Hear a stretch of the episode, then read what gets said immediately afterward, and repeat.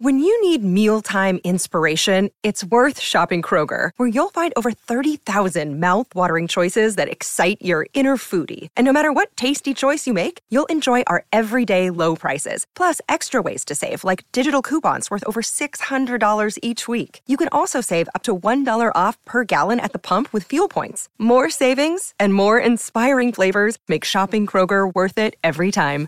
Kroger, fresh for everyone. Fuel restrictions apply. It's time for Tuesday Terror here on the Mutual Audio Network. Be sure to leave the lights on while you listen.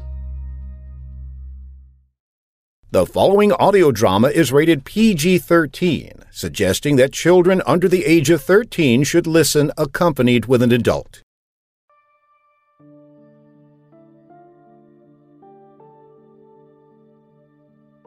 Ghostly Wonders I'm Where?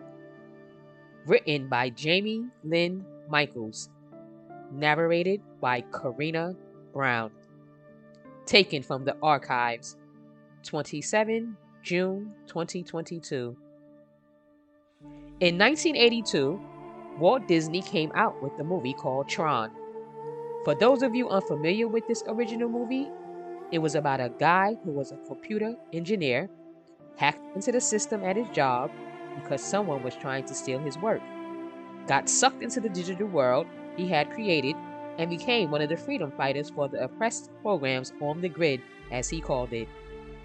Then in 1984, the last starfighter, Alex Rogan, finds himself transported to another planet after conquering the Starfighter video game, only to find out it was a test as a recruitment tool to join a team of the best starfighters to defend their world from an attack.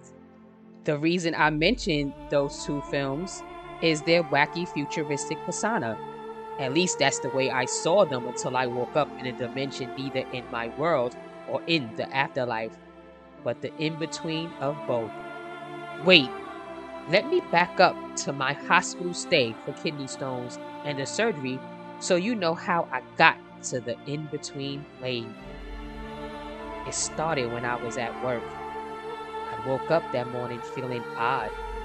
I'd been having problems urinating. I know gross, but I really hate the word pee the day before.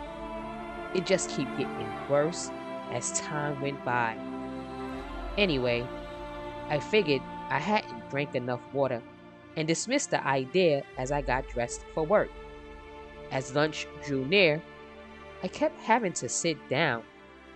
I felt dizzy, nauseous, and knew I was running a slight fever. The doctors later told me that slight fever was 103.2 and just flat felt rotten. I thought, go home, get some lunch. That should do it for some energy. Instead, all I can do was lay down with my right side hurting acutely, so my lunch was sleep. Austin came and woke me up to tell me I had 10 minutes before I needed to go back at work. I slowly got up, grabbed my car keys, and went back to work. Around 3:30 p.m., though I was beyond care if I had a job or not, I told my boss I was going home, that I flat felt bad. All he could say was, whatever, clock out, go home. You don't even want to know what I thought of that rude dismissal. Anyway, I had to have Austin come get me because I couldn't even stand up, let alone think about driving. Now, mind you, Austin isn't supposed to drive. He was slowly going blind and really couldn't see too good driving. Thankfully, it was only two short turns and a little stretch to reach the RV. Austin got me home, helped me out of the car, ran a hot bath for me. By this point, I couldn't get warm, and that seemed to ease the symptoms for about 30 minutes. I didn't want to eat or drink anything. I finally conceded defeat I had Austin call my sister so they could run me to the emergency room. The ER nurse put a starter IV into my arm. Took him two tries as my veins kept collapsing. Finally, after he got the IV started, the doctors had the nurses pump me full of morphine for the pain as soon as they could in the treatment room. By this time, my stomach had cleared out all its contents, but still no bathroom run. Nothing was coming out. Next thing I know, they had me admitted to the hospital for massive kidney stones. They scheduled me for surgery at 7 a.m. the next morning. The rest of the night was a blur, going in and out of consciousness with the pain meds they were giving me. At 4 a.m. the next morning, the surgeon came in to let me know they would be coming to take me to surgery at 6 a.m. It just so happens I didn't go into surgery until the next day. The surgery team came and wheeled me up to the surgery unit about 11 a.m. that next morning. Of course, the vampires had already put the IVs in my arm in the ER so I could receive anesthesia for the procedure. They put me in a curtained off waiting area until it was my time to go into surgery. I just watched as people went back and forth taking care of other people coming in and out for their procedures. Finally, around 12:30 p.m., the anesthesiologist came in and explained what he was shooting into my IV. I heard, and this will be, and then oblivion. Most times, folks put under don't remember a thing. They just go to sleep and wake up a few hours later. Not me. I remember it was dark and hands reaching for me all around. I tried to call for help, scream, anything, but nothing came out. Then Mike was standing there beside me. Where am I? How could Mike be in my dream state? Mike answered in a clear voice that very question I had thought. I'm here, he said, because you are in between the living and the dead. We call it the in between. He continued, I can hear your thoughts if you are wondering. I shook my head, yes. I thought, how can Mike be here with me in the hospital? We can follow those we are attached to, he explained. Continuing on, he said, You and I are not so different. You see, I can also talk to and see ghosts. Frantically, I thought, oh my god, I'm dead? I wanted off the roller coaster ride now. Somebody help me. Mike reached a hand out, touching my right forearm. Um, it's okay. Everything will be alright, he said. I'll stay with you as long as you need me, Mike said reassuringly. I could feel the fear slowly dissipating. The hands reaching for me were gone. Looking around me, all I could see was absolute blackness. In the movies, they always show the blackness as a precursor to what was coming next. My senses didn't have any ominous feeling to them. There are no demons here to chase you as those movies portrayed, Mike said. I would, however, like to introduce you to little Mary Smith. She's the girl you see sometimes running around in the RV. I looked down as a tiny hand touched mine that was hanging down to my left leg. Well, hello there, I said as I squatted down to be on her level. So your name is Mary, I said with my own voice. I was startled by the revelation that I could speak but did not show it for fear I would scare the little girl away. The little girl nodded and said matter of factly, Yes, I'm Mary. Mary Smith. Glad to meet you, she continued as she held her hand out to shake mine. I let out a small laugh as I shook the offered hand.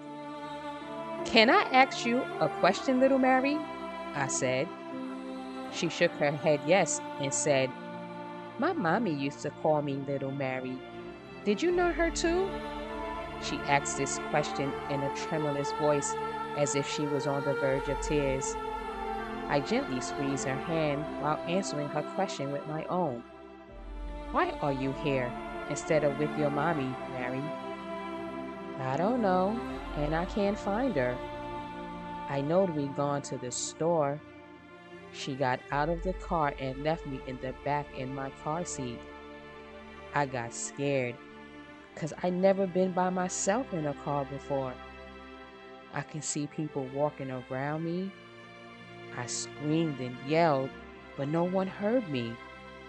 It was so hot that I couldn't put my legs down.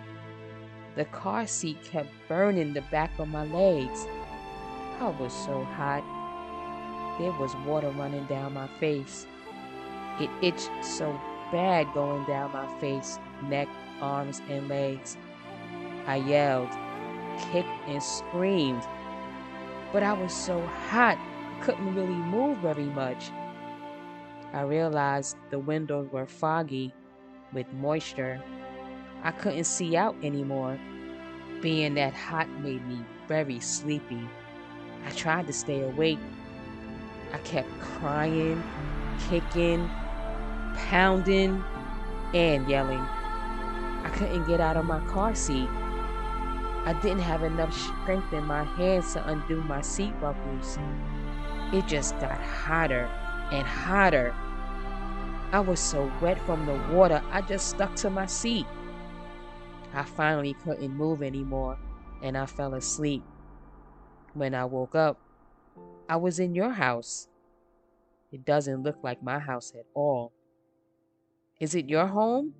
She asked. Through my tears, as I realized she had died in a hot car, I nodded my head yes. May I stay with you and Mike? She asked in a tiny voice that was barely heard.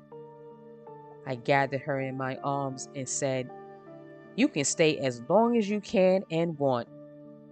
She pulled away from me, looked at me with a big smile, eyes glittering, face flushed with huge red spots on her cheeks and face. I realized her hair and clothes were soaked like it had been when she died. Mary turned and started skipping away, her small feet leaving wet impressions on the floor as she went into the darkness. I looked at Mike. He too had tears streaming down his face. Now you know how she came to be here with us. All of a sudden, Mike said, Hey, they're calling you back. You better go. Your job isn't finished in the place of the living. I'll see you again, Renee. I promise. I felt his voice going away as if in a dream. As it faded, light started swirling behind my eyelids. I realized the brightness was coming from my hospital room. I didn't even feel them wheeling me back down to the room they assigned me for my stay. I opened my eyes trying to get back to my reality I was still groggy from the anesthesia they'd given me. Austin and my sister were standing beside my bed. Welcome back to living, honey, Austin said, without realizing what I had just gone through, as he leaned down to kiss me on the forehead. My sister just did a short wave with her hand at me. I tried to talk, but my throat was really dry. All I can get out was a craggy, water please. Austin grabbed my cup with the ice water and a straw. He held it for me while I took a sip. He set the cup back on the bed tray that was positioned over my midsection. I looked at the foot of my bed to see Mike and Mary standing there. Mary's little hand in Mike's. As I started to close my eyes, for sleeping was settling in, I can still hear Mary's voice and her gay laughter slowly fading away. Such a beautiful sound was the last thought before the welcoming sleep overtook me. Thank you for listening to Ghostly Wonders I'm Where story, an original story written by Jamie Lynn Michaels and narrated by Karina Brown. Produced by Privy Project Productions, copyright 2021. Background music by David Fesliyan and used with his permission. Join us next time for another story from Everyone's Night Terrors.